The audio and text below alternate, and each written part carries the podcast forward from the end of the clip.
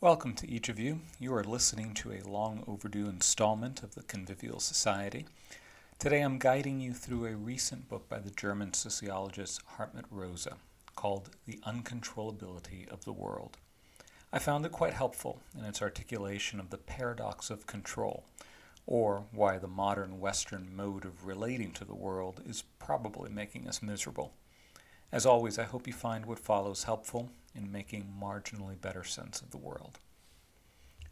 The Paradox of Control.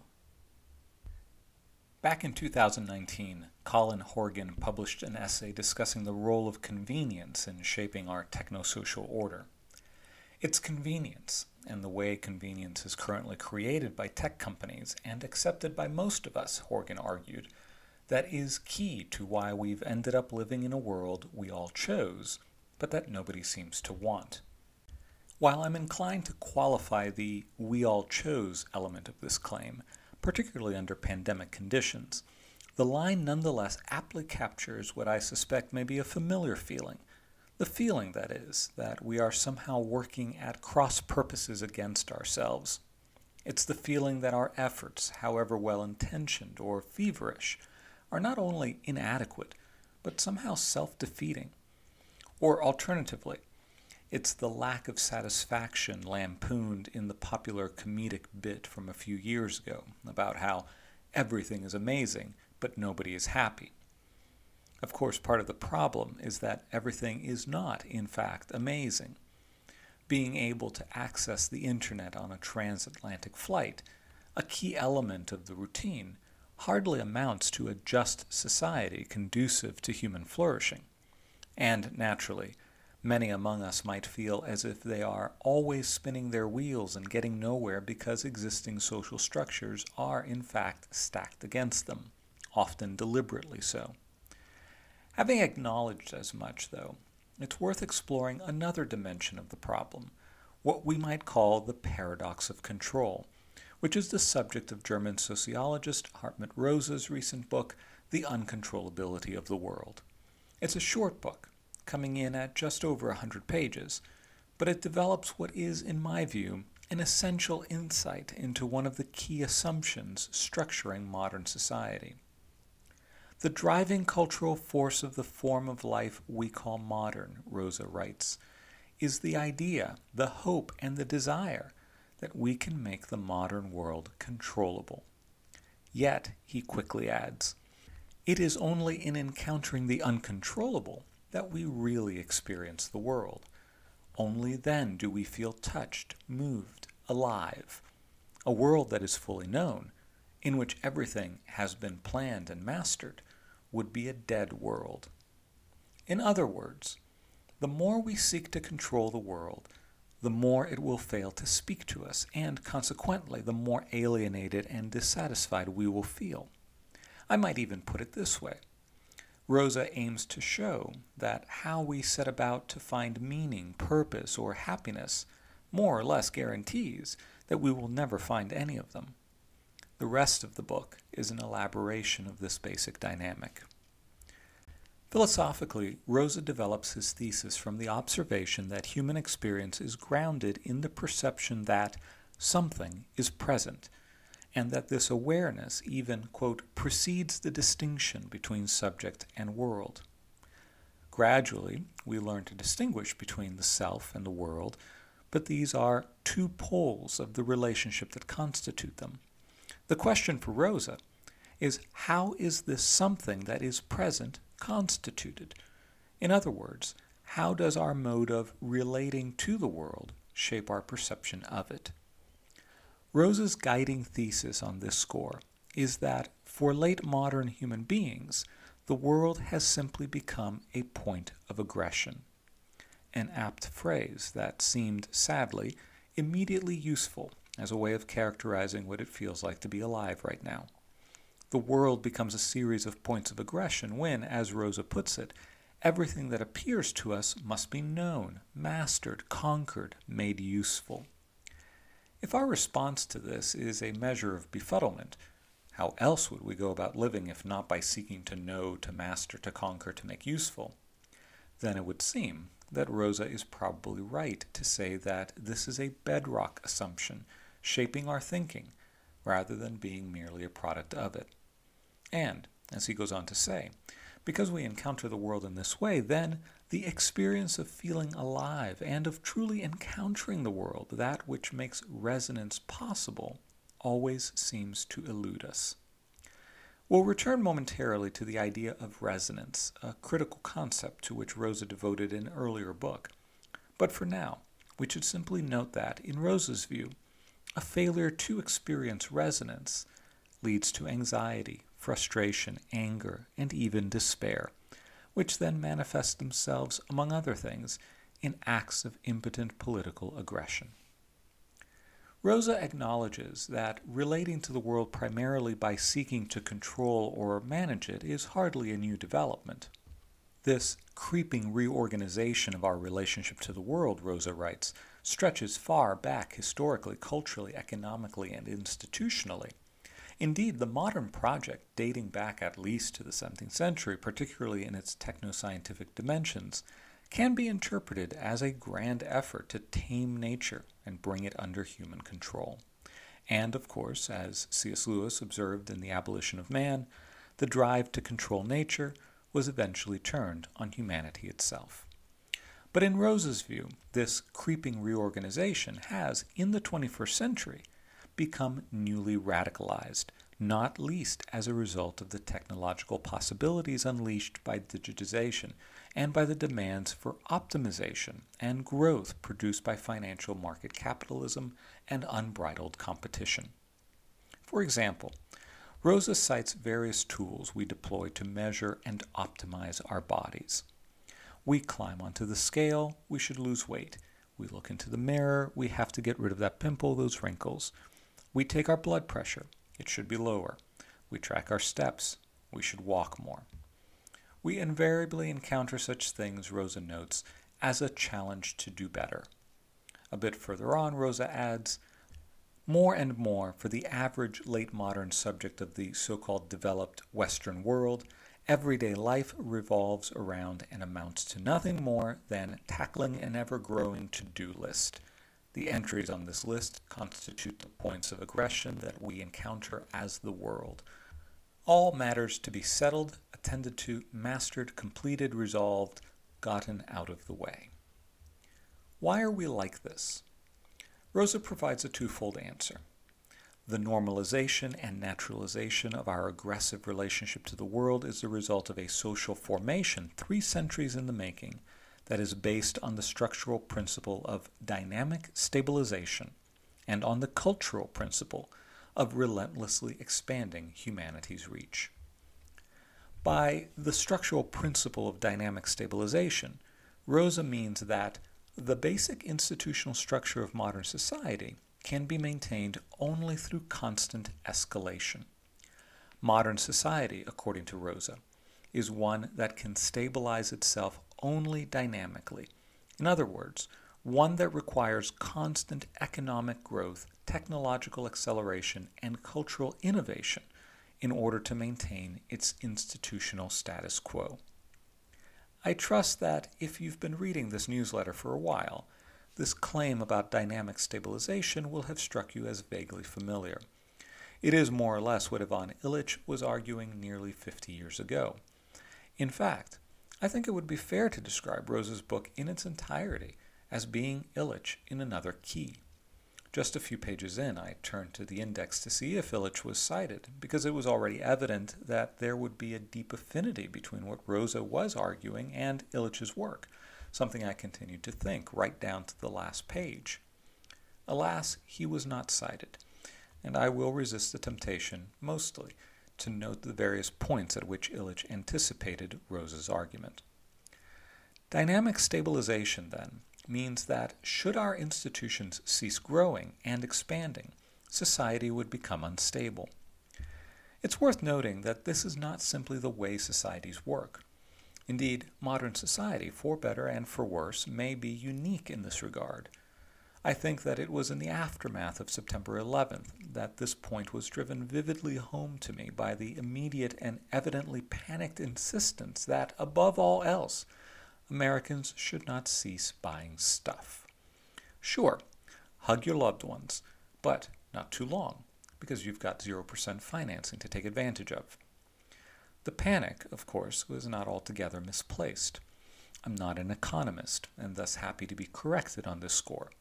But it seemed to me then, as it does now, that should any sizable portion of the population suddenly decide that their well being was not served by buying more things, the modern economy would collapse. This is why Rosa astutely observes that this escalatory perspective has gradually turned from a promise into a threat. What generates this will to escalation, he explains, is not the promise of improvement in our quality of life, but the unbridled threat that we will lose what we have already attained. The game of escalation, Rosa argues, is perpetuated not by a lust for more, but by the fear of having less and less. Whenever and wherever we stop to take a break, we lose ground against a highly dynamic environment with which we are always in competition. Rosa invites us to consider how a growing number of parents in the so called developed world claim that they are motivated not by the hope that their children will have it better than they do, but by the fear that they might have it worse. This matters for Rosa's overall argument because it means that societies that can only stabilize themselves dynamically are structurally and institutionally compelled to bring more and more of the world under control and within reach, technologically, economically, politically, to develop resources, open markets, activate social and psychological potentials, enhance technological capabilities, deepen knowledge bases, improve possibilities of control, and so on. This structural imperative is coupled with the cultural assumption that our life will be better if we manage to bring more world within our reach. This is the mantra of modern life, unspoken but relentlessly reiterated and reified in our actions and behavior. According to Rosa, the categorical imperative of late modernity is always act in such a way that your share of the world is increased. Rosa goes so far as to suggest that the history of technology is driven by the promise of increasing the radius of what is visible, accessible, and attainable to us. This amounts, in Rosa's view, to a desire to render more and more of the world controllable. From here, Rosa lays out what he identifies as the four dimensions of controllability. One, making the world visible, knowable, expanding our knowledge of it. Two, making the world physically reachable or accessible, Three, making the world manageable. And four, making the world useful. Modern science and technology, economic development, and the political administrative apparatus all contribute to making the world controllable along these four dimensions. In the political administrative sphere, Rosa adds that the struggle for power can be understood in all respects as a struggle for control. Power, he continues, always manifests itself in the expansion of one's share of the world, often at the expense of others. Next, Rosa turns to what he calls the paradoxical flip side of the modern quest for control. The institutionally enforced program and cultural promise of making the world more controllable not only does not work, but in fact becomes distorted into its exact opposite. Or, to put this into Illichian terms, they become counterproductive, first frustrating the attainment of the goal they seek to achieve, and then becoming socially destructive. The scientifically, technologically, economically, and politically controllable world, Rosa argues, mysteriously seems to elude us or to close itself off from us. It withdraws from us, becoming mute and unreadable. Even more, it proves to be threatened and threatening in equal measure. The relation to the world that emerges from a desire to control is characterized by alienation or worldlessness. It is, Rosa writes, a relation of relationlessness, in which subject and world find themselves inwardly unconnected from, indifferent toward, and even hostile to each other. Early on, Rosa had put the matter rather starkly. A world that is fully known, in which everything has been planned and mastered, would be a dead world. This particular formulation recalls Simone Weil's observation in her profound analysis of the Iliad that force is that X that turns anyone who is subjected to it into a thing. Exercised to the limit, it turns man into a thing in the most literal sense. It makes a corpse out of him. I'm suggesting, of course, that we think of what Weil calls force as being not altogether dissimilar from, indeed, an essential element of the drive to bring the world under control. But of course, we don't really want a world that is, practically speaking, dead to us. Perhaps the most valuable part of the book, in my view, commences at this point in the argument when Rosa describes the alternative to relating to a world as a point of aggression, to be mastered, managed, and controlled. This alternative mode of relation Rosa calls resonance. The prior book by that title clocks in at 450 pages. Here, Rosa gives us what amounts to a 30 page primer. What Rosa calls resonance is a way of relating to the world such that we are open to being affected by it, can respond to its call, and then both transform and be transformed by it. Adaptive transformation as opposed to mere appropriation. The basic mode of vibrant human existence, Rosa explains, consists not in exerting control over things, but in resonating with them, making them respond to us, thus experiencing self efficacy and responding to them in turn. Consider by way of example something as prosaic as an encounter with another person. Such an encounter will be resonant only when we offer ourselves to the encounter in such a way that we can be affected or moved by the other person, and when we, in turn, can respond in kind to this call. As Illich might say, it is a willingness to be surprised by the encounter and to receive ourselves back as a gift of the other. Indeed, Rosa even draws our attention, as Illich does so often, to the gaze our eyes, Rosa writes, are windows of resonance. To look into someone's eyes and to feel them looking back is to resonate with them. As a result, such encounters transform both of the people involved. One key to such encounters, however, and this is critical, is a measure of uncontrollability. As some of us may know from experience, any effort to manufacture a resonant encounter with another person is almost certainly destined to fail. Similarly, if an object or person were altogether subject to our control or manipulation, the experience of resonance would also fail to materialize. They would not call to us or be able to creatively respond to us. Indeed, Rosa argues, as we have seen, that whatever is wholly within our control we experience as inert and mute.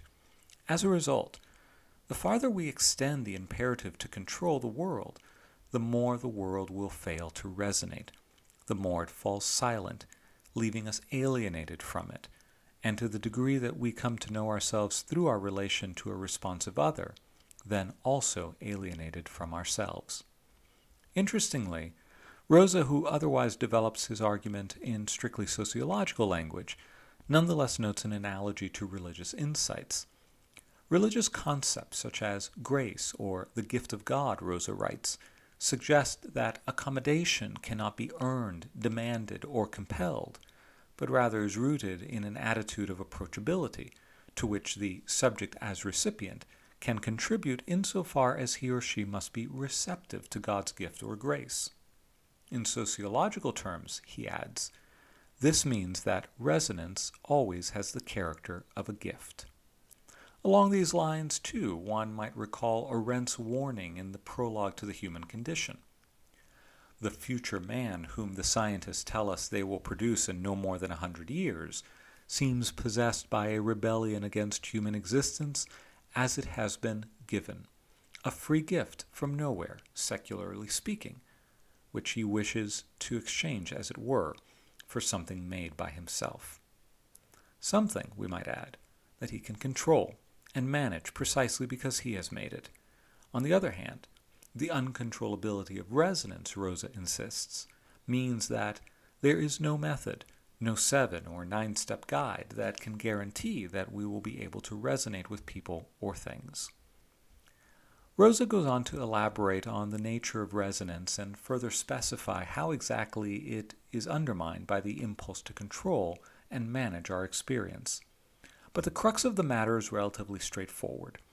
An attitude aimed at taking hold of a segment of the world, mastering it, and making it controllable is incompatible with an orientation toward resonance. Such an attitude destroys any experience of resonance by paralyzing its intrinsic dynamism. From here, Rosa walks us through a series of scenarios arranged around the progression of a life from birth to death in order to illustrate how the paradox of control plays out along the way. As the father of two young children, I was, naturally, especially interested in his discussion of child rearing and education. As in the case of childbirth or home security, here too, Rosa writes, the measurability and manageability of multiple processes seems not to diminish anxiety, but to heighten it. Channeling Illich once again, unwittingly, I suppose, Rosa goes on to describe what might be a familiar dynamic. This heightening of anxiety can be seen in modern parents' concern that their child's every discomfort, every scratch, every abnormality in his or her growth, speech, motor skills, or communicative faculties requires medical attention. This dependence on experts and on medical devices undermines parents' expectations of self efficacy and, consequently, their ability to experience it. It is no longer parents themselves who listen to their children's needs and then, in resonance with them, seek out an appropriate response, but rather doctors and experts acting on the basis of reliable data thus making developmental processes as controllable as possible. It is in this section, too, that Rosa supplies us with the useful term parameterized, by which Rosa means made quantitatively measurable one way or another. So, speaking of the parameterization of the various aspects of child development, Rosa observes for each one there are countless experts, guidebooks, and support programs. It is as if the mode of relating entailed by parameterization disabled our capacity to make reasonable and relatively confident judgments about what one ought to do, and instead throws us on the mercy of countless competing and inconclusive authorities. Not surprisingly, Rosa rightly notes that technologies and processes associated with digitalization have fundamentally transformed our lives by making nearly the entire world, as it is represented in our consciousness, accessible and controllable in historically unprecedented ways. Digital technology has especially abetted the parametrization of human experience with every new sensor and data gathering device, rendering ever more aspects of our own experience as points of aggression. It is all but impossible, Rosa observes, to keep track of the number of steps one takes in a day without being tempted to increase or optimize that number. And so it is with whatever we can measure and quantify. In this way, our relationship to our own bodily processes and psychological states has thus been transformed from one of flexible, self efficacious listening and responding to one of technological and medical calculation and control.